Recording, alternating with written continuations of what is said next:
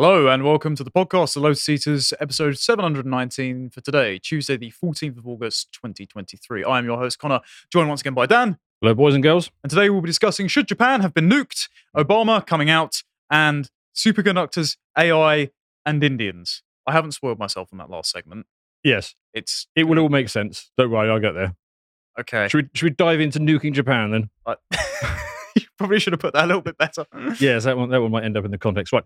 So Connor and I recently went to see the Ken movie, and that was really good, wasn't it? It was brilliant. it was slightly spoiled by that Barbie movie that they were playing at the same time, but the Ken movie was good. Anyway, so there's a lot of fuss about that one, and the other one was that uh, Oppenheimer one. Yeah. I haven't seen that. Yeah, right. You have. Yeah, it's um, I mean, it's all right.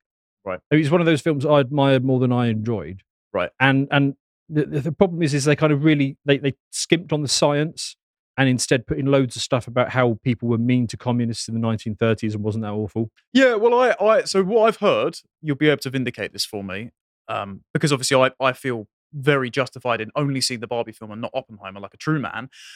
Didn't they underplay the actual involvement that Oppenheimer had with communists? Because the woman that he was seeing before he got married and then had an affair with was a communist. His brother was a communist. He kept Oh, going yeah. to communist dinners, paying members of the Communist Party. So so they do show all that, but then they Right. sort of make it sound like he wasn't a communist. He just he just happened to be there. right. Yeah. So there's Yeah, all that. Big doubt. But anyway, it got me thinking about the bombing of uh, Hiroshima and Nagasaki because, of course, that film came out in in you know in time for the uh, the anniversary which we had last week. Um, so I thought I'd get into that. So I started with uh, with a Twitter poll, just fresh to see what people's general impressions were. So, uh, oh, do I have to press a button? Have a yes, it's the next. There we go. there we go. Right. So so here here is here is a Twitter poll that I did. So I, I just asked people. In August 1945, if you were US president, do you believe you would have given the order to use an atomic bomb on Hiroshima? A slight lead for yes, but basically sort of 40% yes, 40% no, and, and 20% I don't know. Um, and then, oh, on, let me find the button.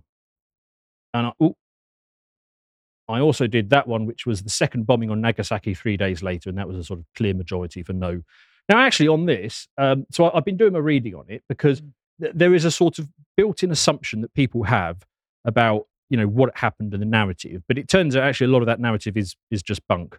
Right. So there's a lot of common misconceptions about Yeah, that. and actually, it's really complicated when you get into it. So, so actually, on this one, I come down to I don't know for the first one, but a clear no for the Nagasaki three days later because that was a bit harsh. That one, Right. Because you've got to bear in mind, it's like the drive from Tokyo to to Hiroshima is even on modern motorways to get there and back is a full day.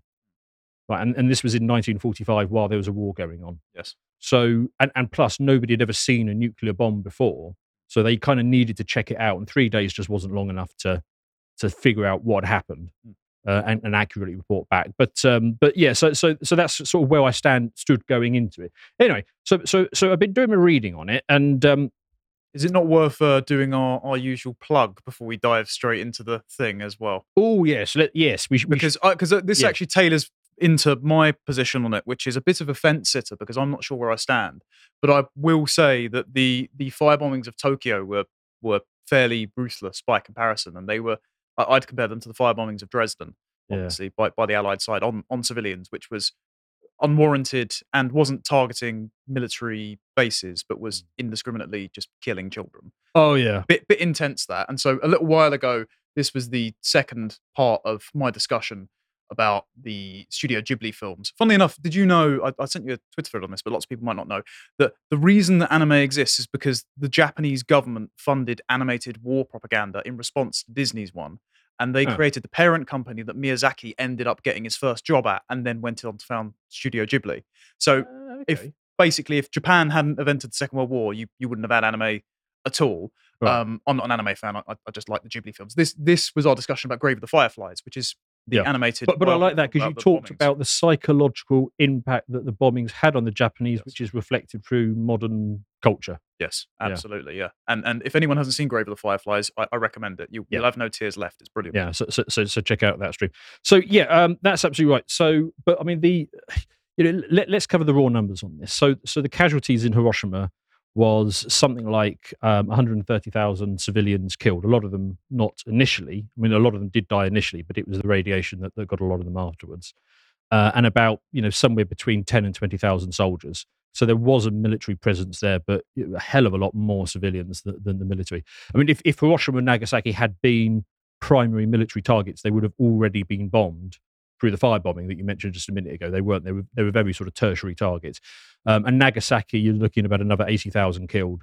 You know, within within the like six months because again because of the radiation, so those weren't killed initially, and something like only 150 soldiers because uh, that was really a, a very minor um, you know, um, military establishment. We got some images that uh, that uh, we can show. So yeah, so this is the first one. This is um, Hiroshima before and after. Right. So I mean, th- th- there were there were many photos that I could have shown for this. I could have shown some close up, and there were so many photos of uh, bodies and people partially burnt that it's just so horrific. I just could not could not show it on a, on, on a, on a on a show like this. But you, you look at that sort of aerial view, you know, you, you you've got a city there before, and the other half of the picture, of course, is just a completely, you know, empty space, and it, it, gives you some sense of the sheer scale of this thing. And that that's another thing that I keep coming back to when when reading the history on this is when we talk about it now, we talk about the decision to use the atomic bomb on Japan and so on. Uh, and Japan's um, slow um, initial surrender after the use of the bomb. We have to remember these days we know exactly what a nuclear bomb is. Truman didn't know what he had. I mean, everybody at the time thought it was a, a very big bomb. They got that, but they didn't quite understand what it would do to people. Yeah, what it what it would do.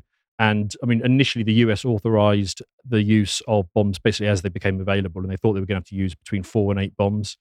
Um, and it was only after Truman saw um, the images from the first two bombings that he said, okay, no, no further bombs unless I specifically order them. So he wasn't ruling out using further bombs, but he just didn't understand how powerful it was.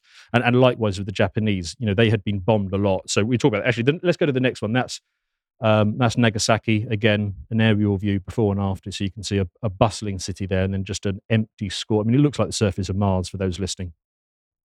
Then I also wanted to show this um, that that's actually Tokyo, uh, and and that's what you're talking about. Yes. So that that was that firebombing. So I mean, the, the the story behind that one is initially the British were all about using precision bombing, but then um, the the Germans they started doing area bombing against us, and depending on which side you're on, depends on the terminology. So when the Allies do it, it's called area bombing, and when the Axis did it, did it, it's called terror bombing. So, so the Germans started terror bombing us, and so we dropped precision bombing and went to area bombing. So we started killing a lot of civilians as well. And when the Americans entered um, or started bombing Japan, they initially they they initially looked at what we were doing with our area bombing and saying, "Oh no, there's no way we're going to do that. We're going to do we're going to we're going to take out military targets. We're going to use precision bombing." Anyway, that lasts a couple of weeks as they find out just how difficult it is to to distinguish um, and also the practicalities of, of how low you have to fly to pick out the difference and all that kind of stuff. And it wasn't long before the Americans were doing area bombing as well, or, or terror bombing, if you wanted to call it that. But for those listening, th- this is a section of Tokyo. And if I hadn't told you that, that was firebombing, you would have just assumed that was a nuke that for some reason left one or two um, random houses left in the place. There was a, can't I, I, can't remember if it was Kyoto or Kanto. So someone correct me in the comments. We covered it in in our Ghibli discussion, but there was also an earthquake a few years before that sent massive flame columns up that incinerated people as well. So there was a, a total freak accident that happened um, elsewhere. So that meant that before before Hiroshima and Nagasaki, two of Japan's great regional areas were just desolated by fire already. So yeah. the the first bomb that went off, they might have just presumed that it was another of those instances and not yeah, realized what, what they had on their yeah. hands. Um, and also the the other interesting thing. So I was I was listening to the Rest is History podcast with, with mm-hmm. Tom Holland, and they did a two parter on Oppenheimer's life, and they pointed out that Oppenheimer wasn't one of the only German Jewish scientists that worked on the Manhattan Project. There are actually quite a lot of them. And the impetus for the Manhattan Project was initially to use it against the Nazis. They didn't realize that they would mm. surrender as yeah. They, as they, they thought they were building it for that. Yeah, exactly. So so actually, the, the nuclear bomb was transposed onto the Japanese problem. It was a it was a, a solution for a completely different enemy. So you yep. were you ended up using it on not the intended target. So that's another fraud. Yeah, well, the, whole initial impetus for developing the bomb is because we have to, because Germany's going to get there first if we don't. Because the Germans actually had a really strong suite of um, physicists like Heisenberg and a whole bunch of others. So it was logical to assume that they could have got there first with the quality that they had, but they just didn't put the effort into it. But we assumed that they were. Um, by we, I'm saying you know the sort of the collective West. I'm sort of speaking on, on, on the US's behalf here. But yeah, so so we went into it um, full bloodedly, and and you know when you're developing on the basis of it's a terrible weapon, but the other side might get there first, therefore we have to. That is again, you know, a valid point. It's different from the Japanese, who had no, as far as I'm aware, no intention or um, effort certainly to, to, produce a produce a nuclear bomb. It was just you know it, this has started. We've sunk a lot of money onto it, and it just naturally flowed from one to the other. Were they even aware of the innovation that the Germans had, had cracked splitting of the atom? Because I'm not, I'm not sure. Yeah, well, I mean, p- papers had come out that basically showed that the that the physics suggested that yes, it was. It was just a it was just an engineering challenge. So did they the, did the Japanese know about that?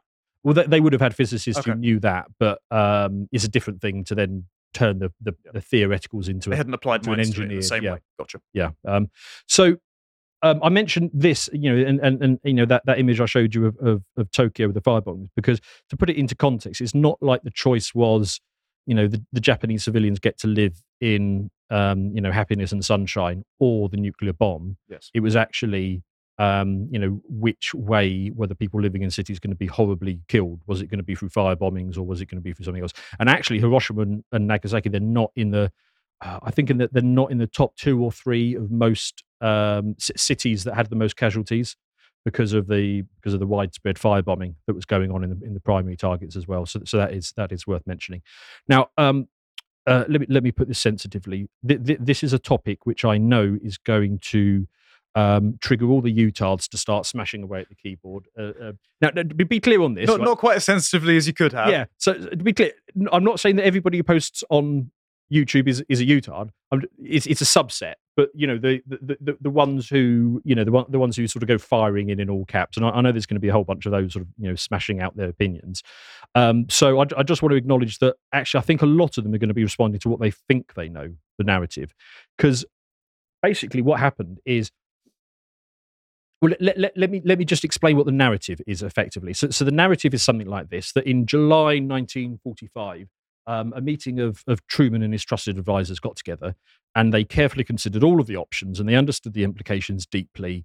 Um, and they they thought that uh, an assault on the Japanese mainland would cost you know something like a million U.S. casualties, um, of which maybe a quarter to you know a fifth of those would have been fatalities. Um, it probably would have cost millions of Japanese lives. Um, and so there was no viable alternative, and they all, they all went for it. When you phrase it like that, I mean, it seems completely inevitable, and I, I think that's a lot of what the people who are going to comment without having watched the video are, are going to be saying some version of that. The problem is, is that that view is a is a fabrication. That no meeting like that ever took place. That actually comes from a newspaper article that was written after the war by um, Henry Simpson, the uh, or Stimson, um, the, the the U.S. Uh, Sec- Secretary uh, of War, I think it was, or Secretary of State, and and this was in the post-war period when the true horrors of the war were starting to become truly known. So the um, the uh, the crimes of the Nazis um, in, in Eastern Europe were becoming known. Um, the the scale of the of the Japanese um, war crimes were becoming known, and it was it would have been a very inconvenient narrative if the US also had a series had its own war crimes to answer for. Yeah. So there was a strong need to provide that sort of justification as to why that wasn't the case. The And- discussion of this, by the way, is in no way to diminish the Japanese actions in China and Oh, yeah. South Koreans and unit. I think it's three four three that were Seven three one or something like that. seven three one. Yeah, three four three is a complete. I think three four three is a game. Yeah, and, and, and, and the Japanese Navy, they, I mean, they, they, they committed horrendous, horrendous crimes, but that was Japanese military men. It wasn't, you know, the, it wasn't toddlers and women in, Yes. in, in, in Nagasaki and all that and all that kind of stuff. But there, there needed to be a, an argument as to why the US hadn't committed a war crime, and so that's when you started to get these post hoc justifications. And actually, a lot that I mean that that wasn't how it went down at all. So there, I mean, there was never any deep consideration on the US's behalf about um, whether they were going to use the bomb. It was just, you know, we've been building it, and when we have a target, we're going to use it.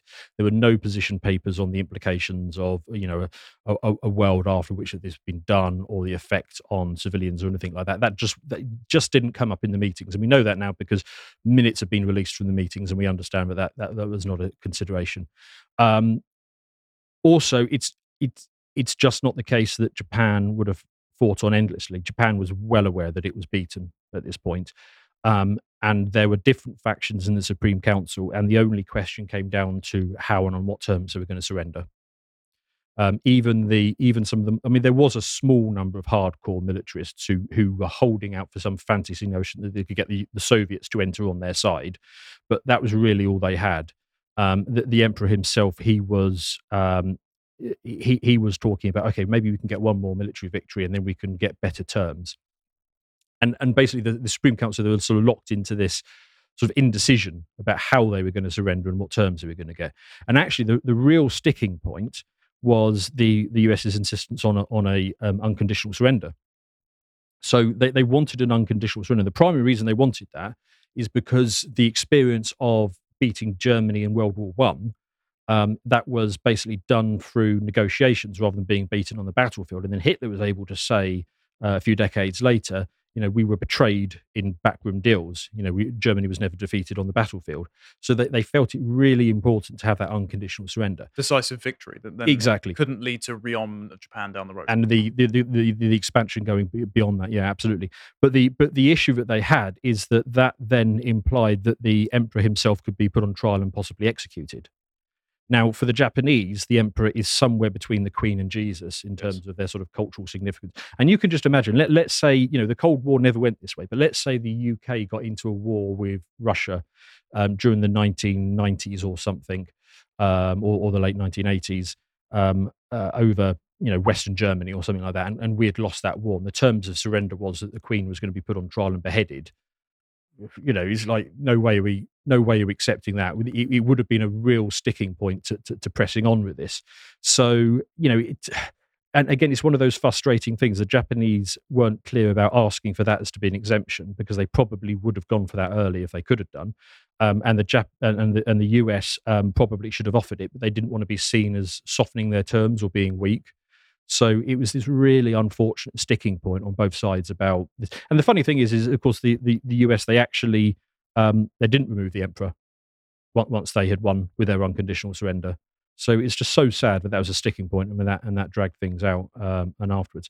And also you then got this um, narrative build up afterwards, um, which is I know an, which is another thing I will notice from people who comment without actually watching the video first is that the emperor was um, basically uninvolved, like he was just this background figure. He's completely passive. Again, with modern um, um, document releases and so on, what we know now that's not the case. Actually, the emperor was very involved, but it suited both sides after the war to say that he was a very passive figure, because that way it explains the US's decision to not put him on trial and execute him, uh, which, which would have been a real sticking point.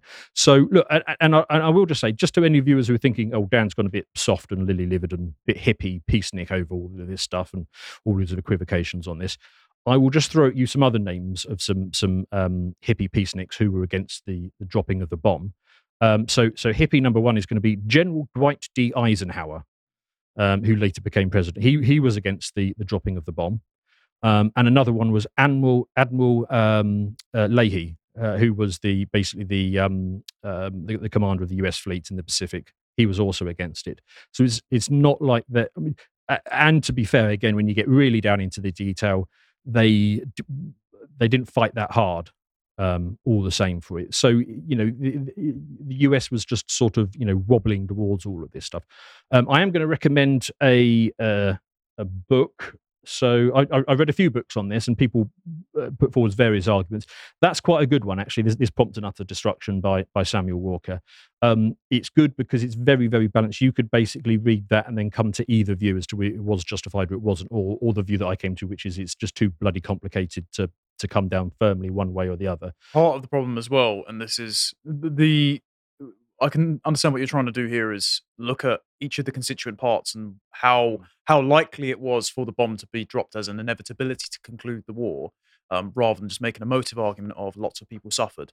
Because looking at it realistically as well, and again, I I I don't have a fully formulated position on this, but the other opportunity that the US could have done was to prolong the war of attrition, have the Japanese have no allies because the Soviets allied with the US, Mm. have the Japanese have very few incoming um, imports for food blockade. and the like, Yep. exactly, and starved out the women and children of Japan. yeah, instead. yeah. So that, that's worth talking about. So let, us mention some of the alternatives. Actually, I'll, I'll just finish up on, on the book of Prompt and Utter Destruction. I, I, I will say if you've got an Audible account, um, it's free on Audible. And it's only four hours on, and, and actually it's only two hours for me because I listen to everything on two x speed. So it's, it's a really short well, it's not really short, but it's it's, it's a short enough read that if you wanted to get yourself up to speed on, on this subject, that's that's probably the best short, most balanced book that I come across. Um, so yeah, al- al- alternatives to the bomb, which is worth mentioning. Well, one is what we've already talked about, which is the conventional bombing, so the area bombing, the fire bombing. Hard to justify, but that would necessarily be better. Well, they had a higher death toll than Yeah. And Hiroshima, I believe. So Yeah, and and it's less less targeted. Yeah, yeah. I mean, the only thing you can say for that is that you, you either die or you don't really. Whereas with the with the atomic bombs, a lot of people just died of the radiation Yes. thereafter. So, so there is that. Um, the, the the justification post hoc was a lot of it focused around sort of the invasion of, of the mainland. A lot of the arguments from say Dwight General Eisenhower and uh, Admiral Leahy was on the basis that they necessarily feel they, they felt that they should draw up the plans, but they didn't feel that um, that would necessarily come to that. And there were voices making that argument as well. The one that you mentioned, the Navy blockade, that's that's a good one um, because I mean conditions within Japan were getting absolutely dire at this point. So a blockade probably would have affected it as well. And, and remember that you know apart from the most hardcore elements of the Supreme Council uh, or the Imperial Council is that they all knew they would be, and it was just a matter of time as They, well. So- they would have been wary about uh, kamikaze pilots hitting hitting their ships though stationed around. Yeah, yeah, there is that, and and uh, to be fair, I think there was the USS Indianapolis. I think it was um, that got hit, and then it was I mean just horrendous. Like a thousand sailors went in the water, and then like eight hundred of them got picked off by sharks. Right. So, so so this is the thing: is it's it's like those who say that um, um, you know we, we we shouldn't have done the bombing. Well, to be fair, I mean Truman was president of the U.S., not the president of Japan. I was about to say, yeah. but, but this is made from our position post hoc as what could have lost the least amount of lives, whereas at the time in the fray, these were ethnic particularities. Like Yeah. it was, it was okay. I'm not, I'm not trading any of my people for your people. Yeah. Whereas we're, we're looking at it from Japanese civilians versus American soldiers, um, versus Japanese soldiers dying. Which which scenario would have would have resulted in the least? Yeah. Whereas Truman's just going, well, not one of my boys. If I can just Exactly, nuke one of your cities and have none of my soldiers die, then that's price, price worth paying. Yeah, so so the, the- the casualty figures are very difficult because it, it's it's it's hard to emphasize just how how certain things just were not particularly considered in any great detail about the use of this bomb. It was just it was just on autopilot. It's like we're going to get the bomb, we're going to use it. So a lot of these things weren't considered, but the number of a, of a million U.S. casualties. Um, which a lot of people assume because that's the narrative that existed for a long time before historians really got. Because you've got to remember, after the war, there was a lot of there was a lot of propaganda that went into this. Like you, you can imagine, you know, that thing that went in the arm in in 2020 and the excess deaths that we're experiencing now. You can imagine a narrative in 20 years' time that says, "Oh, if if we didn't have, if we didn't do that, 200 million people would have died of COVID, Yes. and therefore it was justified." It was it's a bit like that, except that these days we can push back against these narratives, whereas whereas this narrative went in. So so that that figure of a million U.S. casualty that was that was bogus, but um, all the same, the the admirals and generals were giving numbers of sort of you know around um, maybe thirty thousand U.S. fatalities um, for the for the initial phase of the of the invasion, um, one hundred twenty maybe casualties. Um, so it's it's you know the question is, are you willing to trade um, you know thirty thousand U.S. boys for you know quarter of a million Japanese women and children? Yeah. When Yeah, if you can wipe out the Japanese without trading any of your lives, then Truman's going to take that bet. Also, are, are we going to talk about Pearl Harbor and possibly? yeah. Well, bring it bring it up. Yeah, Well, uh, yeah. Again, no expert, but there is the accusation, of course, that that Pearl Harbor, the Americans had been made aware of the Japanese plan to possibly attack America from the Pacific. I think it was Mm. Bo mentioned it by the British. They didn't know the exact time, Mm. but they didn't shore up their defenses in the area and thus left themselves vulnerable to it. And that has been Yeah. interpreted as Roosevelt wanting to join the war and needing a pretext Oh, to wow. do so. Okay, now that that is opening a whole can. I mean, so, so just just on the um, on the Pearl Harbor thing. So they, I mean, they didn't know exactly what day it was going to be. or They didn't know the specifics. It's not like they had they um, they, they knew details. In, interestingly, they did know a lot of details around the Nagasaki stuff because by then they had what they call the magic intercepts. It was a, a signal intercept system. So so the US knew that Japan was on the verge of surrender when they went ahead and did this anyway. So that's one of the main charges against them. but at the time of Pearl Harbor, they didn't have that signal intercept capacity. So they didn't know exactly when Pearl Harbor was going to get attacked, but they knew enough to remove all of the carriers. Yeah, it was a sore spot, but they left it vulnerable. Yes, Yes. and that and that gave them the opportunity to to then enter the war against Japan. But there there is a whole can of worms about things that US is willing to do including sacrifice its own people in order to get into war. I've been, I've been thinking about doing uh, a Brokenomics on USS Liberty, and Operation Northwoods and Yeah, and stuff like that. All the agent provocateurs leading up to 9/11. but I, I will most definitely put on a list. I need to be checking the brakes every time I get in the car. But I, a video on I. I, I think it's worth mentioning just because, of course, Truman himself is making the calculation of I want the war finished with because he didn't he Yeah. didn't even make the decision to go into it. He was he Yeah. was the cleanup crew from FDR, obviously as well, clinging on to power for as long as he did. Yeah. I, I- probably don't have time to get into any great detail of this. I, I know, I know you, me, and Bo talked about potentially doing an epochs around this at some It point, which I think. I think would be interesting. But yeah, um, what, what I mean, what actually uh, triggered the end of the war was was the Soviets entering um, the, the war against Japan because I think it was so you had Hiroshima, then you had three days, and then you had Nagasaki, which I, I have to criticize because three days wasn't enough time to digest. For, for people who'd never seen an atomic bomb before, they, three days was not enough to digest this. But even after Nagasaki, there's I, I think there's still a sort of five or six day period before the surrender comes, and actually the surrender comes immediately after the declaration of war um, from the Soviets against Japan, because that even the even the hardest core, core militarists at that point had nothing to hang their hat on because they were holding out for the Soviets entering on their side. So so that that demolished it. And to be fair, the reasons why the Soviets entered with the war when they did was because um, they saw that the bomb had been dropped and they were like, oh, bloody hell, the, the Americans are going to um, win this soon. If we want to get our land grab in Asia going on, we need to we need to get a hustle on. Because originally, and and, and again, I, I- can only touch on this, otherwise I'll be I'll be going too deep. But there was a conference before where um, Truman, um, Churchill, and um, uh, which one did I miss? Uh, Stalin. Stalin, yeah. Yeah. Um, got to Yalta, was it? Uh, so, uh, uh, uh, Was it Pot- Potsdam, I Was think it? it was. Oh, okay, right. Pot- Potsdam. So where- know there were three of them. yeah, and, and and initially, basically, they went into that. Um, well, Truman went into that desperate to get Stalin to to bring up his invasion. But once he found out that the test for the bomb had gone well, he then suddenly backed off completely because he didn't. Because then they then then all of a sudden it flipped. They didn't want the Soviets to get involved because they didn't want them grabbing land. Yes. So it turned around. So actually, as, as much as anything, the, the justification in um, for the for the US using the bomb was to stop the the Soviets grabbing territory by by they wanted to all of a sudden win win directly. Um, you know, there, there was never any consideration of, of the effect of civilians. But to be fair, Truman he he did he did think about that afterwards, like I mentioned. So you know, it, it, it is a it is an incredibly difficult subject. It's I, I just found it after looking into this in some more detail. I just found it too difficult to give a straight yes or no. It was justified or it wasn't, because it is a, it is against a backdrop of absolute horror that was taking place at the time. Um, you know, and and and and I I could construct an argument either way. I could construct it on moral grounds because you know Japan was absolutely no threat to the US at this point, even even Hawaii was was no threat to to them because it, Japan had been so degraded. But then the other hand, you need to you need to sort of take out that that militaristic government because otherwise they can rebuild and so on. And you could have a you could have a Second World War type thing, but you know with with the German system, you know the, the, the Germans were beat and then they came back, and so you didn't want that sort of situation with, with Japan brewing. So I mean there, there is all of that. So um, you know I. I, I would encourage people if they're interested in it, um, because it was a sort of significant event. Go and read that book that I mentioned earlier. That's a good one. Um, and um, yeah, g- give me your thoughts in the comments. And actually, what I'm going to do is I'm going to put up a um, I'll put up a new Twitter poll.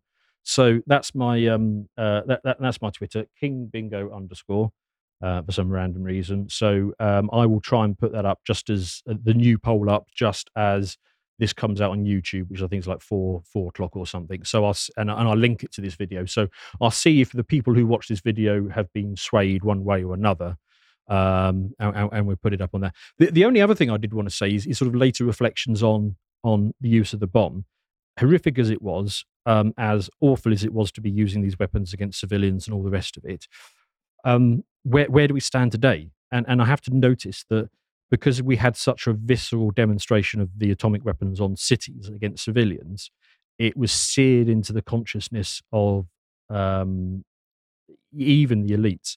Because you have to acknowledge the, the, the, the US and the um, Japanese rulers at the time were completely indifferent to the to the suffering of well the, the US were less indifferent but the Japanese leaders were certainly indifferent to the suffering of their own people um, this is a common fallacy, uh, problem with the elites is they're just indifferent to the to the to the people um, the use of the bomb ensured that um, well perhaps it was it was a big contributing factor to them not being used again so Nagasaki was the last time a bomb had been used in anger Um, so, you, so you have to you have to bear that in mind. That you know maybe the legacy of this is is a better world came out of it. Um, the other thing that I mentioned is, um, you know, I'd, I'd, be interested in Japanese comments in particular on this one. Is is what has it done to Japan today? Because you have to remember that the, the government the Japanese had in the 1930s was a horrendous government. I mean, they were fascistically, militaristically awful. I mean, truly an awful government. If, if they even suspected you didn't love the emperor enough, you were you disappeared and got tortured to death. It's basically discontinued Shinto as a state religion, so now it's a set of set of practices. Yeah. Uh, also, uh, and again, I'm not I'm not an anime aficionado by by any means, but I so throughout lots of their content, their animated content, the threat of the bomb looms large. You can see a, a literal mushroom Yeah. cloud explode in in um, Nausicaa, um, Yeah. Valley of the Wind. Uh, there's in in the opening of Fist of the North Star in Akira. All the city, New New Tokyo gets blown up. In Oh, it's, it's deeply seared into their their con- but but they have moved from being a militaristic people to being a drawing Hello Kitty as Yeah. Dave Chappelle. I mean, the, I mean, and and you know, we often cite Japan as a, as a model for the world because you know, I I, am confident that in hundred years' time, Japan will culturally exist. I am, I'm not because of demographics. well, the demographics are declined, but it's but it's all Japanese. Whereas whereas you have no faith that Western culture will still be here in hundred years. So so they they today are a a sort of peaceful people at ease with themselves. Yes. Um, they are culturally homogenous. They are ethnically homogenous. Um, they, I mean, I, I would rather have Japan's problems of demographics than our problem Yep. of cultural invasion. Yeah, I'd, ra- I'd rather have my former prime minister, rest in peace, Shinzo Abe, have to tell young people to have sex than to, to tell migrants to stop raping, Raping the native people. population. Yeah. Yeah. yeah, exactly right. So, um, yeah, it's it's a really complicated one. So for so people who, who watch the video, please do comment on the, on the poll on Twitter to, to to see where you stand on this. Um, and I'd also be very interested if we got any Japanese viewers for their sake on this. But it's a very difficult subject, but I think it's worth acknowledging for for the anniversary that we just had. Yeah, wonderful. All right, on a, on a on a slightly less serious historical topic, then. So it turns out America has its first gay president. Were you, were you aware of this? Uh, gay and black, no less. Right, okay. Yeah, Barack, Barack Obama has retroactively been outed from from the closet. He had a, a phase of batting for the other team while in Uh-huh. college, so it wasn't the only thing he was Oh, is, in is that college. confirmed? Do we do we know that? Well, he at least suggests that he wanted to. Right. So Yes. that's damning enough, I suppose. But but before we get into that, I just wanted to to plug this Brokenomics with Laura Dodsworth and Patrick Fagan on the new book Free Your Mind. Yes. Because someone who's conspiratorially minded might well suggest this is a psyop. right. So And her book is all about psyops. it is, yeah, and how to fortify yourself against. It's it's, it's a good book. That should, yeah, everybody should read that one, or at least watch the Brokenomics, which um, It was a great discussion, yeah. Yeah, yeah. And and and the Democrats know plenty about fortifying. So I'll, I'll get into the story. Um, th- so this has been a thing for a while. This is all the way back in 2012. There was a there was an article from the Nation. I'll just read out this this paragraph of obvious conspiracy theories. You probably know by now that President Obama is a Muslim who professes socialism and that he's born in Africa, which makes him ineligible to occupy our highest office. But here's something you may not know.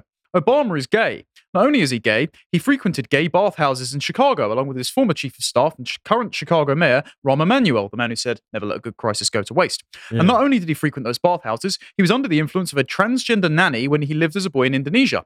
Plus, he was married to his Pakistani roommate while attending Occidental College. One theorist says he wore a ring at the time and was a homosexual symbol for women to stay away.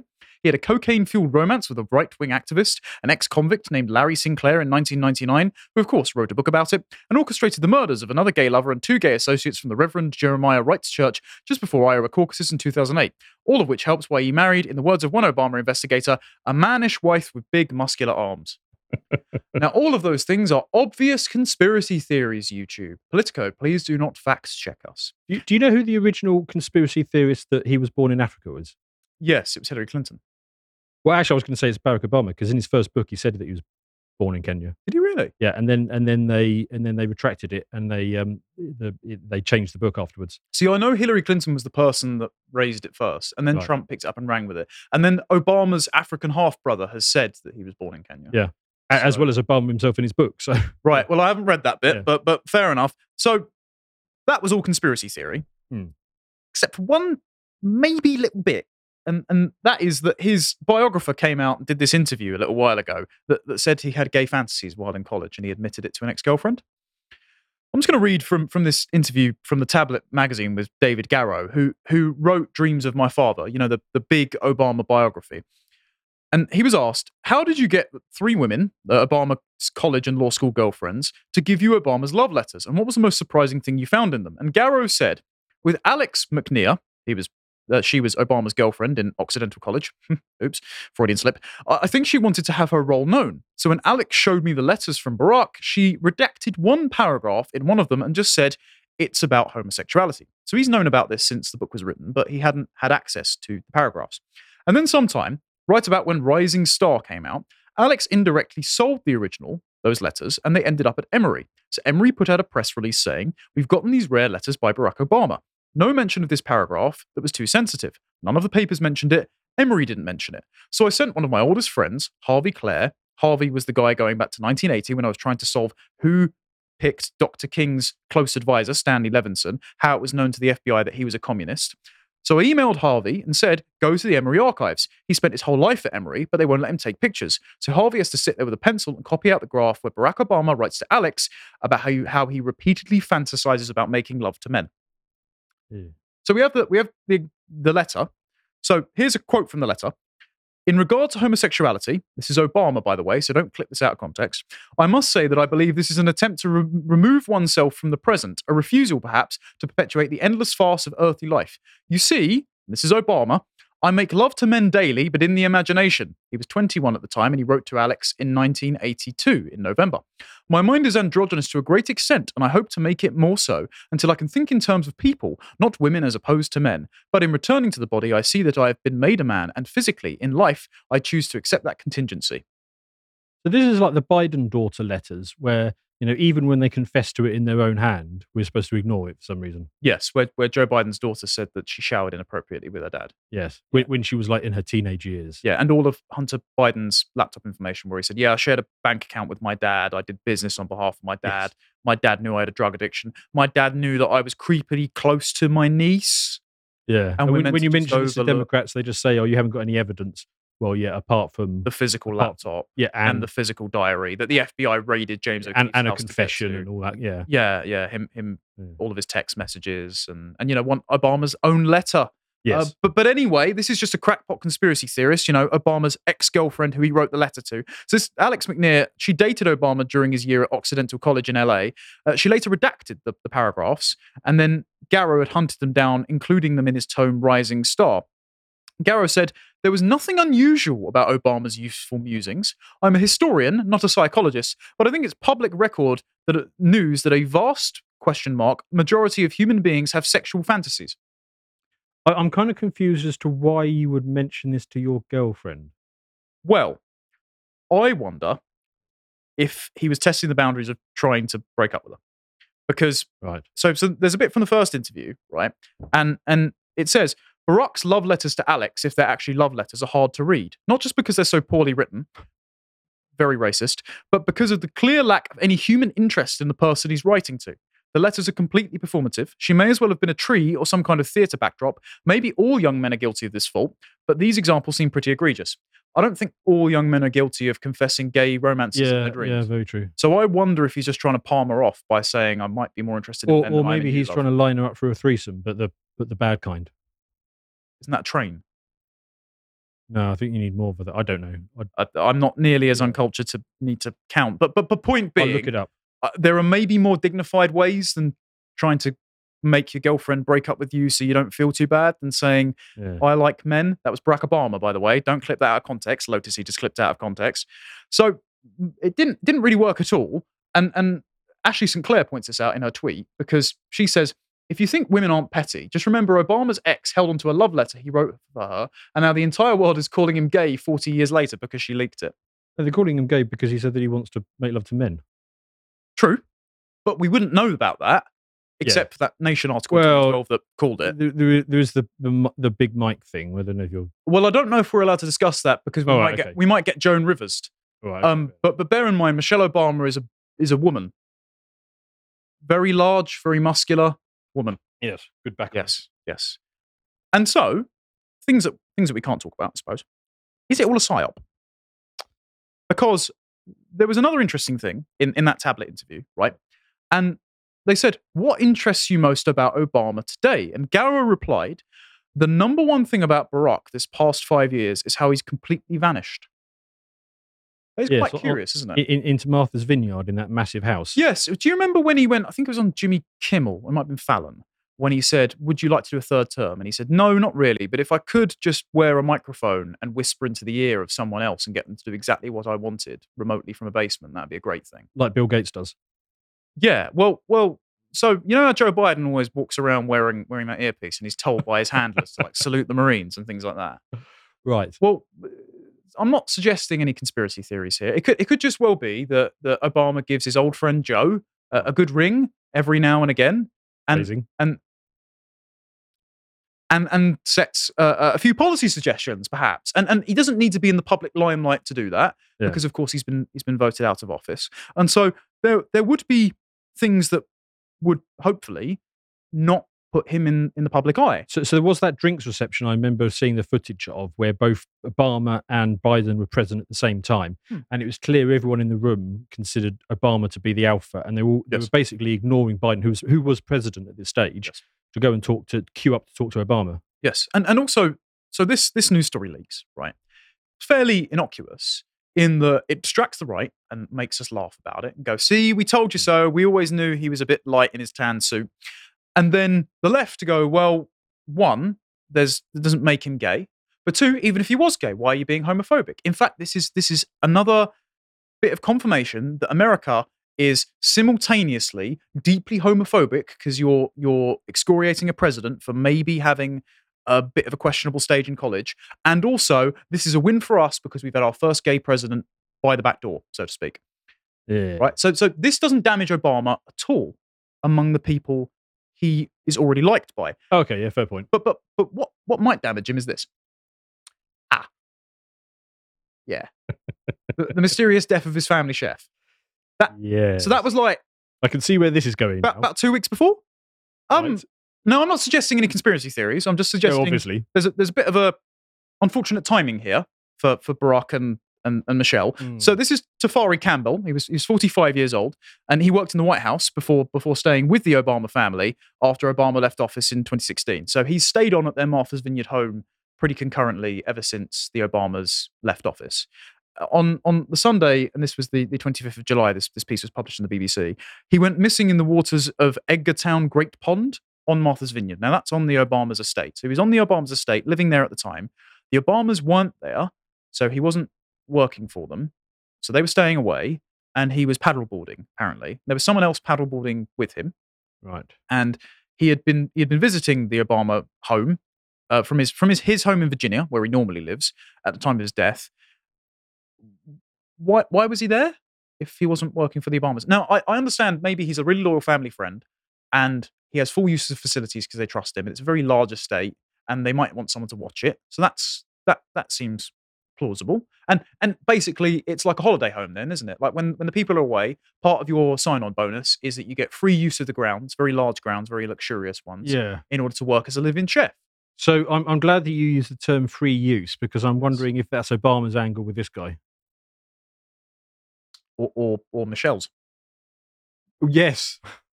So uh, don't worry, we've we've been fact checked. We have nothing to worry about because Right. the Associated Press chimed in. And as per usual, they answer a claim that they wish we'd made. So the claim is the Obama family's personal chef had been writing a tell all book when he was found dead with injuries to his head in less than four feet of water. The 911 call also didn't go out until his body washed up on Four shore. feet. It'll be fact checked, don't worry. And Obama's personal coroner conducted the autopsy. So we've got quite a lot of claims in there. So the chef was going to write a tell all book. Um, he had head injuries. He drowned in less than four feet of water. The 911 call didn't go out until his body was found. And the Obama's personal coroner conducted the autopsy. There's a lot of claims to package into and he's into Obama's type. I don't know. Imagine him in a wig, in a kayak, maybe. Um. Anyway, so so this is the AP's assessment, right? So they fact checked us. So they said false. Okay, good. We can put it all to rest. So the Massachusetts State Police said on Monday that Campbell didn't have any head wounds. Okay. Yeah. He was found in eight feet of water, not less than four feet. Interesting that they said no head wounds as opposed to you know any abrasions anywhere else on his body. Like the neck. Well, I was thinking more the um. I Oh, won't say it. yes. Yes. Yes. Also, the 911 call came in shortly after he fell off his paddleboard, not, not hours later. So, did the other guy who was paddleboarding call 911? Watch him drown in four foot of water. Eight. Oh, eight. Right. Yes, yes. Conspiracy theorist, don't you dare, right? Um, unfortunate that a man that was paddleboarding couldn't swim. Yes. Bit, bit curious that. If he didn't have any head wounds, why, why did he drown? Maybe it was one of those climate change related heart attacks. Maybe he wasn't hearing about. watertight at this point. I don't know. I don't know how recently Obama had left. Oh dear. And Obama's physician didn't do the autopsy. Right. Right. So so the man who probably wasn't familiar with his anatomy didn't do the autopsy. So that's that's fine. Right. There's there's also no evidence to support the claim that he was working on a book about the Obamas. But Hmm. but what would be in the tell-all book if he was going to write one? Because I didn't maybe. I don't know. I, I didn't hear him anyone really suggest that he was writing a book. But what would he have to tell about? Because the Obamas are all on the, the up and up, right? Yeah. But so bit of an odd claim for the AP to make, but but at least look, at least we can put this to rest and say for Campbell's family, our heart goes out to them. For the Obamas, obviously they've lost a, a dear family friend. Sincerely, heart goes out to you. And at least this is a one-off. At least this has never happened before. Oh bugger. Oh dear. Um. Well, that's not good. Well, uh, So Clinton had a chef die as well. yeah, the former White House chef for Bill Clinton and George W. Bush, called Walter Scheib, was found dead, drowned. Drowned as well. drowned as well, um, in the mountains of New Mexico. His body was discovered off the immediate trail, approximately 1.7 miles from the base of a hiking trail. She served as the White House executive chef from 1994 to 2005. He was personally hired by then First Lady Hillary Clinton. I have no information that would lead to the arrest of Hillary Clinton, and I can, in fact, swim. Suppose we'll leave that one there. Fair enough. So let's talk about um, let's talk about the economy because we know it, we know it's not going too well, is it? It's, it's it's basically falling off a cliff, and and the only way the elites get to stay in charge is if there is some sort of technical revolution that, that basically boosts boost growth rates massively. A fourth industrial one, you might Yeah, well, no, no, so, so, some some fundamental technological breakthrough, which is why it was very exciting for the last couple of weeks when we found about this stuff. LK99, a room temperature superconductor. So, I mean, that that's absolutely fantastic because it unlocks all sorts of things. So, I, I, I'd been reading into this, you know, hoping to do a, a you know a full segment on on this miracle that was coming down the line. But um, you know, but basically, room temperature superconductors it would be a fantastic thing because it allows uh, all sorts of uh, well, I mean, uh, for example, power lines. So, so basically, power can travel through it with with zero sort of loss or resistance. So you'd be able to have power lines covering vast distances, and the reason that's good is because typically where power is generated is not where people power live. Like so, in this country, we've got loads of windy spots around up in Scotland, but nobody lives Yes. there. So you, you could transport the power. You could have basically infinite batteries because the, you could just basically put the power in; it would just go round and round and round forever. So you could, you could significant breakthroughs in, in batteries. And you'd also have higher energy efficiency because you wouldn't lose as much on the transfer. Yeah, um, like a third of the energy that we produce is, is it goes in friction and resistance and all that kind of stuff. Um, small motors would become much more viable, so basically robots. Um, maglev trains, um, if you had enough of it, you could put it in roads. So we're going to be Wakanda. Yeah, yeah, pretty much like that. Um, but I mean, if you, if you think about a car driving down the road, so much of it goes in, in friction against the surface of the road. If you if you had enough of this, and you could put it in roads, and you could basically have you know super fast cars that require very little fuel and all that. That's kind actually a major problem with electric cars because of the weight of the batteries at the moment. They're Yeah. eroding the roads and their own tires faster. So microplastic air pollution is going to be a major problem. With yeah, there's all electric of that. And, and the other cool thing is you could have like hoverboards from um, you know that Back to the Future Part yeah Two. back Back to the Future. Yeah, you, you you'd need to put you'd need to put the stuff under the surface that you wanted to do it on, and then have the hoverboard with the superconductor on it. But you know it, it so, was so it's basically Peter Hitchens' worst nightmare with the electric scooters just ramped up to a thousand. yes yes those but much faster. Well, I'm up for annoying Peter Hitchens, so let's go. So, so this was like really exciting, and everybody's getting into this um, in, until basically, um, it- oh, that's going down even further. So, so the, the problem was right. So this LK99, the, the reason why um, it's called LK99 is because Lee and Kim, um, these two uh, Korean dudes, Right. and and, and they, they discovered it in 1999 through some sort of freak accident. Basically, they were trying to make superconductors. They did one wrong. They dropped it. Um, and then when they tested it, they found it was a superconductor. And then they spent the last 20 years trying to recreate the freak accident that led to them creating a superconductor. and then basically they had a third guy come on board, and um, they they had him for a while, and then they got rid of him, and that third guy took the hump, and and he basically just released all of the data online. So they then rushed out a preprint. So for the last couple of weeks, everybody in the scientific community who, who does this stuff has been trying to um, figure out if they can replicate it. So I, I like this because this is a um, this is a basically a betting site for, for scientific stuff um, where you can where you can place your bet on on you know whether this is going to whether it's going to replicate or not. And it was starting at sort of you know 40 50 percent, and now we're down to sort of 11 percent because basically people are trying to replicate it and it won't work. Well, it says 2025, so that's obviously a very slim margin. I wonder Yeah. if there are other bets for longer years that have better odds. Well, I mean, if if if, if it's a real thing, that should be plenty of time to to, to rediscover this. So, um, we got all excited for a little while about superconductors, um, and it looks like that's gone. But we've still got AI. So, so we should should we check in on how AI is is progressing uh, and the wonderful things that we're doing with that. Um, the first thing I wanted to comment on is is this is a Twitch stream where two um, uh, AIs basically argue with each other all day long. One of them as Trump and one of them as Biden. Oh, it's like our comments section. I, I love this. Yeah, this basically streams 24 hours a day. Now I'm going to be very risky and unmute the sound for a second. This is a live stream. I have to admit, though, strapping a rocket to your taint sounds like something out of one of Stormy Daniels' bedtime story. Now let's address some chat messages. Me, three tally, forget about Airbus or Boeing when we can fly on Biden Airlines, where every seat comes with an ice cream dispenser and you get complimentary Tic Tacs for stuffing in my pee hole. And local nutter Right. Legalizing nipple I- protectors I, and moist don't diapers believe for this because grandpas. it's actually far less, far more coherent than Joe Biden's. Yeah, case. exactly. But So- I, I love this stream because it's basically these two argue with each other 24 hours a day and occasionally stopping to abuse the chat. I mean, you do realize that this is actually going to be 2024 election. yeah, Right. It's, it's a bit, it's, you know, it's a bit like concerts where um, the the singer falls off the stage and the sound is still going. We, we kind of need a version of that for for, for Joe Biden. Cardi yeah. B did this the other day of where someone threw something at her from the crowd and she stopped lip syncing and started arguing with the woman, but the, the dreadful warbling was still going. Yeah, yeah, yeah, quite like that. Uh, uh, other things that um, that um, AI and procedural generation is giving us is is uh, this this Twitter uh, feed that you quite like, uh, Connor, Yes. where where they basically insert uh, Trump into history. So there's what do you mean insert? Uh, well, yes. So, so this is Trump inventing sliced bread in 1928, and there's there's a, there's a whole bunch of these um, you know, going from. Trump victorious at Thermopylae. yeah. I saw one where he's teaching Aunt Jemima how to make pancakes, so it's very racist they took her off the bottle. Oh, that's isn't that messy? yes, Yeah. teaching Messi. So so um, yeah, so um, great great breakthroughs there. Um, oh, now this is also very cool. This is what AI is doing. This this is one you mentioned to me. So this is um, this is how a Skyrim uh, modder has incorporated AI to basically um, level up the the NPC dialogue.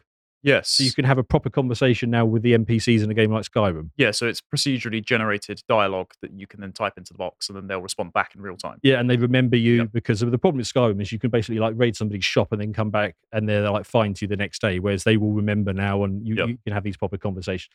So that's fantastic. It, it does give us a, a, a bit of a problem because, um, uh, well, because of this, because of you know our, our NPC meme is is basically that a third of the population is is basically uh, an, an NPC who, who sort of just get an update from from watching the telly, and that's, that's their sort of new narrative. Um, and people often say to me, "Oh no, AI will never be smarter than than um, you know humans." Right, AI is already smarter than at least thirty percent of the population, Yeah, and so right, and if if we get this, um, even NPCs in games are going to surpass partisan Democrats. so Lydia from Skyrim is going to be more intelligent than anyone with the Ukraine flag in their bio. Yes, Well, So people, we- but people are never going to leave that, then, are they? Like people are genuinely going to Yeah. sink all of their lives into into games.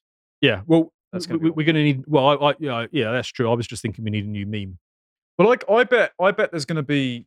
You know, do you remember Farmville on Facebook? Did your wife ever play it? Basically, No. okay, right. So, so there, there were these, there were loads of games on Facebook. I don't know if they're still running, but they would have certain energy bars. So you could only do certain actions in a day, or you pay to have more energy power on. Oh, is it one of those freemium type things? Yeah, and then you Yeah, can go right. around and harvest more crops, but, or you can wait a certain amount of hours to come back and play it later. or Oh, okay, you yeah, I know the pay model, for your yeah. crops to immediately grow. What's going to probably happen is the game is not going to have just real time conversation features, Yeah. but it's going to have a real time time progression. So if you step away from the game, then your kids and your wife in Skyrim and your village is going to Yeah, because your character can just carry on playing without you, can't it? If it's got an AI behind it. well, or your character can like go to bed and then you'll come back and, and things have gone on. Yeah. So what you'll probably end up having to do is you'll be able to pay for someone to ensure that your character's doing certain things while you're away so that the game will go as as you expect rather than Uh, you sitting at yeah. work and you're worried the entire time that your AI wife might leave you because you've left it on standby. So they're going to just draw money out of people and Oh, I wasn't thinking about it. I, I was thinking this is going to be quite cool actually. Because because the NPCs in games they are a bit bit retarded. well, Well, they're, they're like they're like Democrats, aren't they? But but you know, well, some of the Skyrim ones are pleasant. yeah, But the problem is, what you're going to get is you're going to get stratification into two Yes. classes of like the the the pod people who are addicted to the metaverse because it Yes. soothes their consciences, and the people that want to live in the real world. Yeah. But then loads of the pressures are going to be sliding towards tech adoption, like the brain chip, for example. Hmm. It's like getting a mobile phone. But eventually, when you're a kid that comes straight out of university and you're expected to get your graduate scheme, Yeah. and to sign on to all the graduate schemes, you have to have the brain chip. Otherwise, all the meetings are in the metaverse. What are you going to do? Well, I mean, you, you just wouldn't be able to compete, would you? I mean, imagine if we did our job and there was like one of us who didn't use a laptop or who, who didn't use, mo- we, we just sat there with a typewriter preparing our segments. Callum keeps doing cave paintings like he's back in Afghanistan, so that is a bit difficult to prepare segments with. Yeah, but I mean, you, you just can't keep up with that modern technology. So when the brain chip comes, I mean, you, you're gonna you're gonna want to use it just to, just to just to keep your edge in, in, in the I, workforce. I'm never getting that bloody brain chip. yeah. No thanks. Well, um, and, and it's not just that. I mean, the um, the CEO of Nvidia have said that they think that fairly soon all um, graphics in a video game is going to be generated, not rendered. Yes, procedure. Yes, yes. Yeah. So you're you're, you're going to have. Um, and what does that even do to video games? Because you you're going to be to generate on the fly situations, reactions, people, events. I mean, presumably somebody sets up some grand overarching narrative Hmm. that you enter into the game, but then all the characters that you meet and, and all the events that can happen, you, you could play a game um, twice and have an utterly different experience. Yeah, so you can't actually have a shared experience. So it, it increases individual atomization, and it'll also be Yes. a drainage system for male ambition. yes, So It's gonna it's gonna make men even more Well, castrated. yes. Well, well, well, speaking of, of of the effect on men that AI is having, um, yeah, let, us check this out. So, oh um, you got more girlfriends again. yeah, the, we, we are getting close to um, fully um, automated girlfriends. So- Well, I mean, they're con- they're not con- they're not convincing, but as far as types go, well, yes, I I, mean, I, it's- I thought I thought this would appeal. it's like yeah, it's like Ava Vladingerbrook had a bunch of So, so for, for, for those of you listening, uh, I've basically put up an AI version of, of Connor's fantasy girl. yeah, this uh, is this is this is this is what I see when I die in the name of Allah. yes. What seventy of these or whatever? Yes, yes. Um, that's what I've been promised. Apparently, Callum yes. keeps talking about it. So, so um, yeah. So, I mean, uh, mean, earlier earlier this year, we had one of these um, um, ethots who, who basically made a, a chatbot version of herself, Mm. And then she let her fans talk to her for a dollar a minute. Well, she didn't make it. Some bloke did. Yes, yeah, yeah, exactly, yeah, yeah. She, she Yeah, basically, she's, comic she's book guy, comic engineer. book Yes. guy from The Simpsons presented himself as this online and extracted beta bucks from men who fell for it. Yeah. But uh, but but this this girl, she had she had a thousand followers paying a dollar a minute to talk to her. But I mean, that's fantastic scaling for her because she's getting a thousand dollars per minute from even though it's only a dollar, but it's a thousand of them. If there's enough thirst from betas out there, you know, th- this stuff scales. Anyway, so so then then we got um you know after that we've then got basically the full deal. So this is a fully generated AI girl. Um, who, who who can do the full works and have conversations with you and has a sort of social profile and I'll, I'll scroll through. uh, Actually, I better not scroll through. That's safe for work, isn't it? There we go. Yeah, yeah, That's not. but, but, but better leave it. Better leave it there. But um, yeah. So, but but virtual girlfriends are. Uh, oh, phrasing. Um, virtual girlfriends are coming. So hang on. um, let me rework that. So um, we, we are on the verge of, of being able to offer uh, virtual girlfriends. It'll to- basically be Blade Runner 2049 Yes, for, yes, for yes. the lonely pod men. to young men. So so when whenever they are not satiated by um, the video games, which are going to be more immersive, uh, they they can have a virtual girlfriend. They'll just well. merge into the two Yes, yes, because they'll just be able to procedurally generate literally the woman of their dreams that is always eager.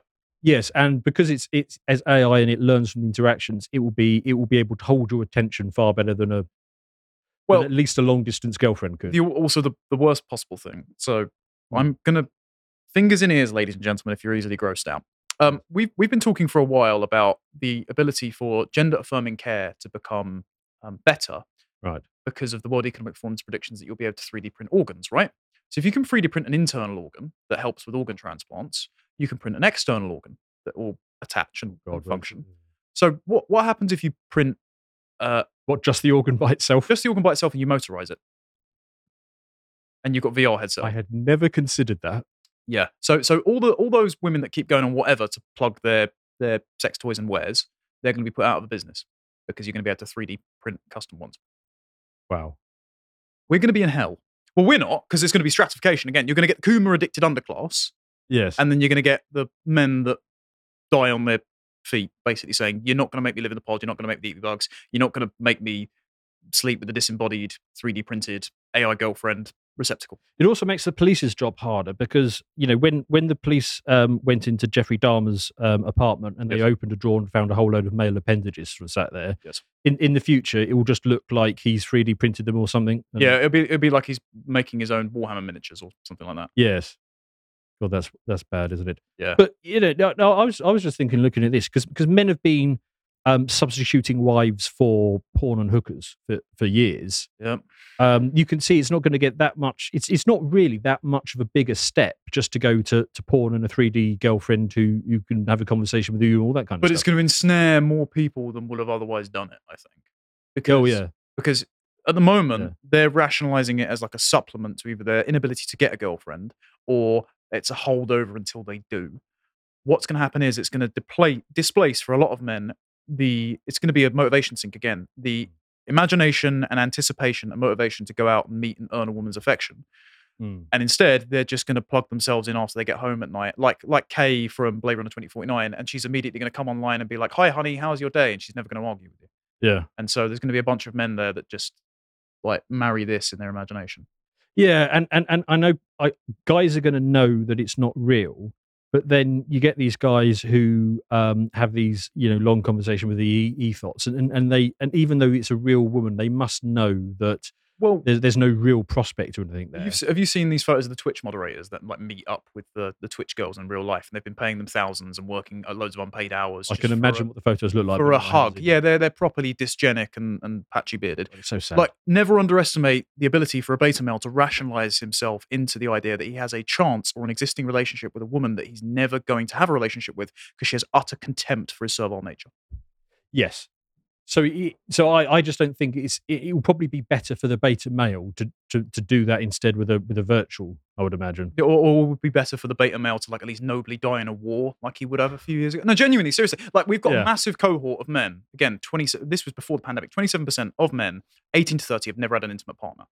Now that's because there's a surplus of blokes. This is something that people got their arms up about. My interview with Helen Joyce. She said that men are useless. No, she meant men are superfluous historically because there were lots of men that never reproduced, and it's Yes. because they either died in a war or they weren't the one that was at the top of the hierarchy, and so a woman didn't settle down. with Yeah, I believe genetic data shows that there are ba- you basically have twice as many female ancestors as male ancestors. Yeah, it's something like that. So what Yeah. would what would be better is if those single men went into a vocation and served a role as a father without actually having children, which is what the priesthood used to be, or they went off and nobly died for their country and they're on a cenotaph somewhere. Well, there may be another be way, and, and, and- and I will come to that. But I, I just just finishing off on that article. Um, the only thing that I, I have to sort of uh, pour scorn on is a bit at the end where they start doing some waffling about how AI girls might set unrealistic beauty standards for women, because of course it always has to be women most affected on all of this. The, the only thing I would say to that is. When it comes to unrealistic expectations, bear in mind that a lot of these men are going down this route in the first place because you get all these 80 kilo women on these dating sites with three kids and who, and, and she sets her expectation as I will only date somebody who's six foot four and earns two hundred grand a year. But it's, it's the triple six rule. It's six feet, Yeah. six figures, six. Oh, okay, Yeah, but but not being funny. Like that's not that much. this is this isn't a humble brag or anything. I've dated girls a lot like that. Like Yeah. they do exist. Yeah. You know, like I reference Eva Vlaardingerbroek for a reason. Like like Mm. there's a reason that she has so many simps on the right. Basically, it's because these girls do like just. It's not unrealistic beauty standards. Just have a shower, don't eat crap, and get off birth control. You're fine. yes. That's that's simple as it is. Yeah, actually, and if and a, a- anyone who doesn't believe us, um, basically have a have a, um, a city break in an Eastern European country. Yes. and like all the women they were just amazing. But walking through London every day, you see plenty of Yeah. like very attractive young Yeah. professional women that are probably wasting their lives at corporation when they would be happier with a husband. But it's Yeah. like still still brightens your day up. It's like seeing a cute puppy. Yeah. Um, the next one is uh, I'm an AI influencer. Uh, followers crave my uh, my sexy snaps. Uh, Oh, this was the very this was is- the attractive procedurally generated woman that that loads of Indian men fell for um, because there were AI generated photos of her on a holiday in Greece, and they kept asking her to post more. Yeah, Send send bobs and yeah. and and digital vision, yes. Yes, right. Um, but yeah, so so this is a completely AI generated woman, and um, you know she, she- she's gone down the full influencer. Um, and um, right, the uh, next one. Oh yeah, so so dating app that pairs you with an AI chatbot designed to avoid um, ghosting. So so this is the this is the new dating app where basically rather than uh, uh, matching with somebody and initially talking to them, you match with somebody and then speak to an AI version of them because the AI knows the person well enough that it doesn't need to connect you. And what that does is it is it works out if you're a good match, and presumably at some point it will actually connect the two people if if they seem if if the if you can get on with the AI version of her or him well enough. And and the advantage that they says is it avoids the ghosting process because some people get upset where they're talking to somebody on one of these dating apps and then all of a sudden for no reason they don't know why the conversation just stops. Yeah, but the, by design, dating apps incentivize that because if Yeah. you're not meeting someone face to face, then you have no consideration for the person. If you construct a version of yourself which is shallow but most marketable, Yeah. then you're afraid of them going too deep and digging too deep with questions because it might break the facade before you've met them. Yeah. And then also, if you're on a dating app, the dating apps are designed to keep you on a dating app because otherwise the dating apps don't have any customers. Mm. So what happens is you in the back of your mind are thinking, but I won't get as many dopamine hits from having likes and future matches if I just accept this match. So I'll just quietly unmatch them or never speak to them again. And so it actually discourages you from taking it off. Yes, the, the problem with that is it hurts people's feelings, and and this is basically so. So this is the constant thing with our with our culture is we are trying to soften the edges of every everything, so nobody ever experiences any discomfort. So you're basically producing very brittle people who can't handle any rejection because it, or any any adversity because our, our our culture is basically trying to take it away from them at every point. In the inverse of that as well, you are breeding people that don't have any consideration with anyone because the way that you enter a dating app is under the auspice of I'm going to hook up or go on a date with you. So we're in a contractual agreement here and we're just negotiating the terms of the contract. So I don't have any emotional obligation to you, even though I matched with you and started a conversation and I've been talking to you for a while. So you might be more invested than I am. So I reserve the right to sever that contract at any time. And Mm. so there's no sentiment there. It's purely transactional.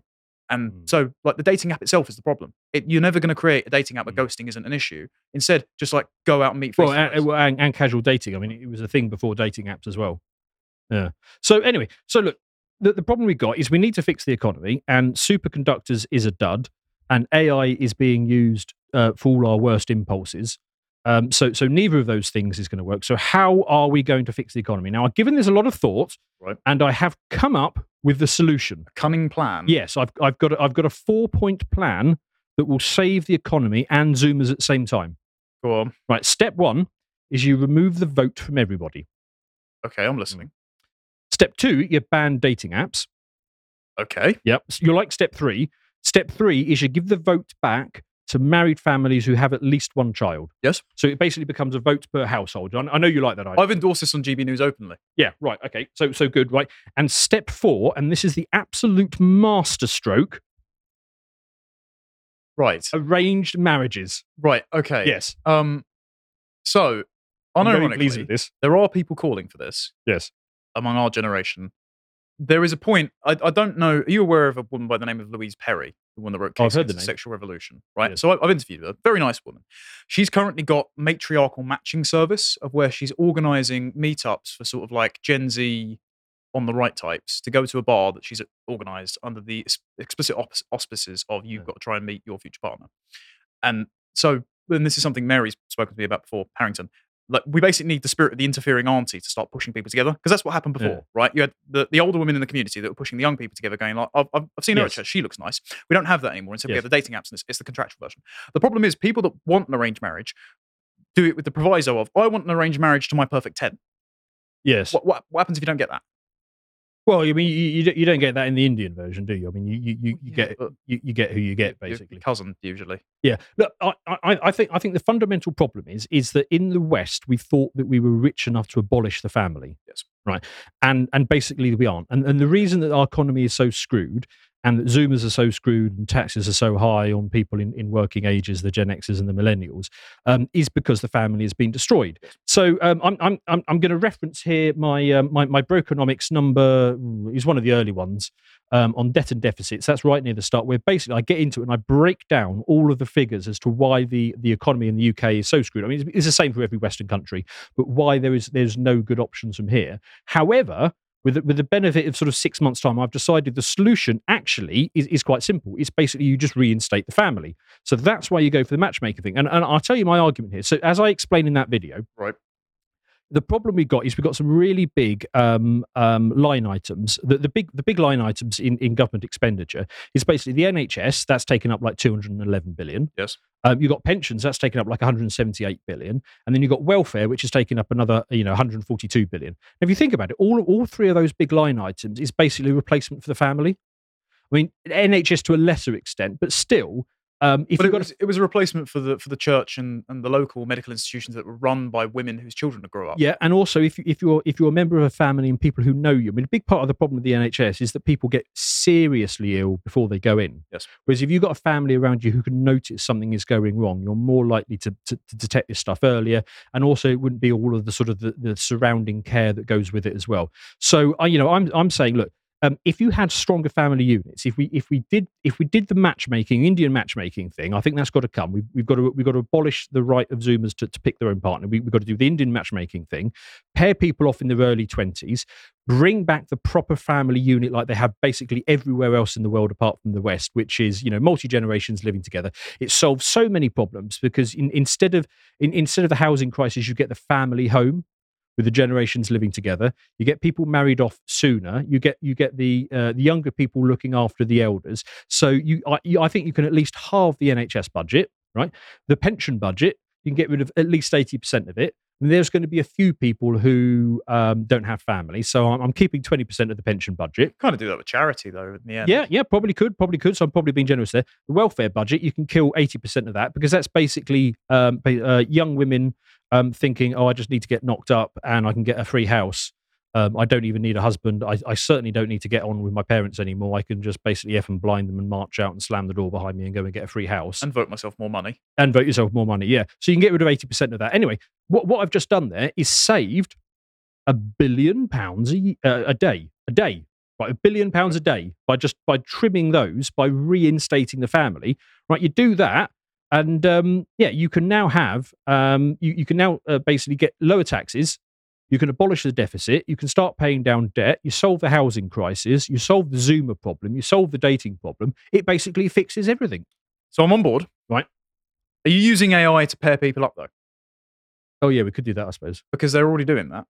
Oh, really? I've done a segment with Stelios before where they're doing an AI arranged matchmaking service of where Right. like you can sign up and the algorithm will allot you a partner. So, you go on a date with them. So basically, I, I I think what we do is we, we get people to their early 20s and then maybe we give them a little bit of choice. They can either let their parents arrange the marriage or they can let the algorithm do it. Yes. But what it, whichever way you go, it's mandatory. And then you're married off in your mid 20s and then that's it. And we fix all the problems. But wait. Right. What if it marries you to a new woman?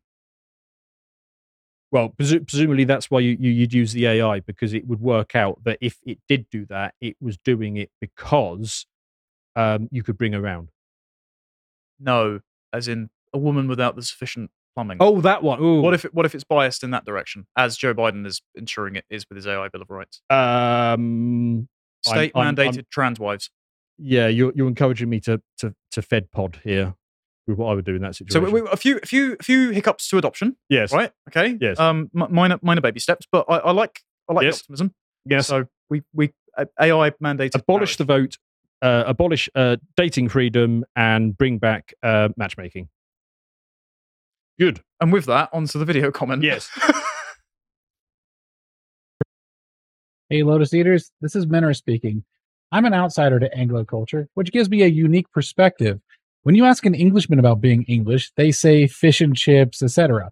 However, I see your culture unique in that it valued the innocence of childhood. This value was vindicated by neuroscience only recently. Protecting childhood innocence means that the mind is not hijacked by visceral urges during its crucial development stage. You can't invent calculus if your mind is consumed by sex and violence. And this is a major reason why the English dominated the planet. So I would need to do more pre-industrial reading, but that does make a degree of sense, particularly because lots of the complaints about the Industrial Revolution, both from an anthropological and a literary perspective, was in the con- sudden conscription of children into work because their hands were small enough to operate the machines, and so they had larger fatality and injury rates. Like there were there were multiple examples of like, girls who would have to sit at the opening of mine shafts just inhaling black dust every day because they were the only ones small enough to to get through the cracks, or that mums would give their children opiates to stop them crying while they were sitting in the factories. And so that was a very sharp contrast from living and doing lighter agricultural work around your parents at all times off the land right beforehand. So that would make a degree of sense. Is, is that the menace speaking that is doing the would you rather for? Yes, the what the brackets. Yes, yeah, the one that the one that did you win yours? I didn't know I was in it. Oh, have you? has- Have you? I, I, put in the I don't think I should be in it because it just wouldn't be fair. Well, we've got to be paired up, me and you, then, haven't we? Well, So I destroyed Stelios. did you? Yes, I did. Yeah. Who have you been matched against so far? Uh, Yeah. only, I think it's only me and Stelios. Right. Yes. Okay. And I, I saw that was it the um, Callum and um, was it Josh maybe? No, the Callum got matched up with Bo, maybe Rory. It was Harry and Josh. Harry and Right. Josh was a proper 49-51 moment. So, Oh, right. You can't so trust yeah, those. just, just yeah. d- Yeah. I, I think Harry had like a 4 a.m. ballot dump or something like that from from his tranny fans. Um, we're on the we're on the website now, so I can say that. Bloody hell! Right onto Yes. the written comments. Um, Rose Ganella, a bit harsh. What a British description of having dropped an atomic bomb. Uh, yes, that's You, fair. you are all Jeremy Clarkson, you know that. Uh, well, yeah, try, trying to cut my own style, but you know, pe- people do make that comparison. uh, Joshua says, um, it was explained to me in school the US recognized that the USSR was not going to be an ally after the war and didn't want to share Japan. The US needed to force a surrender of Japan prior to the Soviets making it to Japan. Yeah, my understanding is that the, the, the Soviets were going after Manchuria. Um, in, in China, I think that was where their focus was. But but he was certainly he was certainly a big territory angle to a lot of this stuff. Um, Mr. Happ says all tools are on the table when it comes to war. That's the that's the real politi- politique of conflict. There were no good guys on the battlefield. Uh, yeah, I mean it was a it was an awful time. Uh, Baron von Warhawk says it should be noted when it came to the firebombing, the Japanese government set up so that each ammunition factory would be near civilian housing, along the promotion of home homemade workshops, uh, meaning that it would be impossible to destroy factories without hitting civilians. Yeah, so so Japan had a big culture of small scale home industry, but I mean, I don't think the Japanese government necessarily pushed that. I think that was an established. Um, that, that was their model of operating, which is part of the reason why the US went from precision bombing to yes. area bombing or, or, or terror bombing, whichever way you want to look at it. Um, Lord Nerevar says the nuking of Japan gave us en- uh, anime and hentai. Um, let that factor into your opinion how you will. Yeah, it Um, was a mistake. It's hentai is a sort of anime, is it? It's the pornography version. I thought it was all pornography. There's an argument to be made. Right. Um, Baron Ron Warhawk says, Dan, to answer your question, I have learned during my studies to become uh, to become a history teacher that the Japanese were aware of the atomic power um, and had their own nuclear program for a while, but they had to drop it due to budget cuts.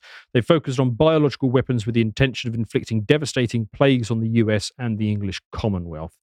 So yeah, that that, that doesn't sound um, uh, too too good. Um, Mr. Sim says, I think people forget how brutalistic the Japanese were during World War II. My great grandfather was in the medics corps in Burma and saw firsthand how the Japanese would do anything to get their uh, uh, their disposal to kill their enemies. Um, they'd rather attempt um, uh, rather than surrender and too injured to fight on. Yeah, and, and there was also the thing about um, Japanese civilians throwing themselves off the cliff, clutching their children uh, rather than surrender. But a lot of that was because the propaganda was so intense that they thought that if they were captured by the Americans, it would be a fate worse than death. Yes. So, I mean, y- yes, they were radicalized at the time, but there was there was there was context uh, to that. Um, and let me, let me just do um, uh, one more. Uh, Ziggy says, Oppenheimer for me was fantastic. Pack theatre, love the cinematography, story, acting. Three hours flew by. It was a fantastic film. It's still playing in my theatre, even five weeks after it came out. Yeah, I mean it's all right. I just What do you What do you make of Florence Pugh? which one's Florence Pugh? The the one the what's her name? It plays his communist girlfriend that ends up. Oh, the one who gets naked. Yes. Uh, mid. Okay. Yeah. Yeah. But uh, but then she sort of done in the 1950s style, and, and the problem. yeah, see, I like that. the, the, well, yeah, but um, So you, you've you've seen Grease, Bush. haven't you? um, You've seen Grease, haven't you? yeah, well, a long time ago. Yeah. So so you know you know at the start, Sandy's in the sort of trad wife dress thing and that, Yeah. and at the end, it's meant to be happy because she gets in all the leather and and oh yeah, she was way better so, looking- So boomer, yeah. she was way better looking the first time round. yeah. Right. Yeah, but she kept her clothes on, so you, you didn't get the you know the, the, the hairy surprise. Yes. Uh, do you want to do a couple from yours? Yes, yes. Um, speaking of surprise, let's talk about Michelle Obama. Diogenes, black man drowns in less than four feet of water. It was eight feet, actually, you conspiracy theorists. The elites are using racial stereotypes to cover up their dirty work now. How is this them not rubbing it in our faces? Well, um, did, oh, did you? So, you know Black Panther 2? No, I do not know. I don't know Okay, any of the Black right. Panthers. Good, good. So, so Harry subjected me to going and watching it. And the villain is from Atlantis. He's a he's an underwater Mexican, right? What that, is that the um the Jason um No, that's Aquaman. No. right. okay Yeah, so so basically a rip-off version. Well, actually, Namor came first, but anyway, same thing. Um, he's the king of Atlantis in, in this, and the problem was that most of the black stars of Black Panther had trouble shooting the scenes because they couldn't swim. oh my God. There are interviews about this. Reality is so racist. It is, yes, it's it's Actually, um, now we're in the after show.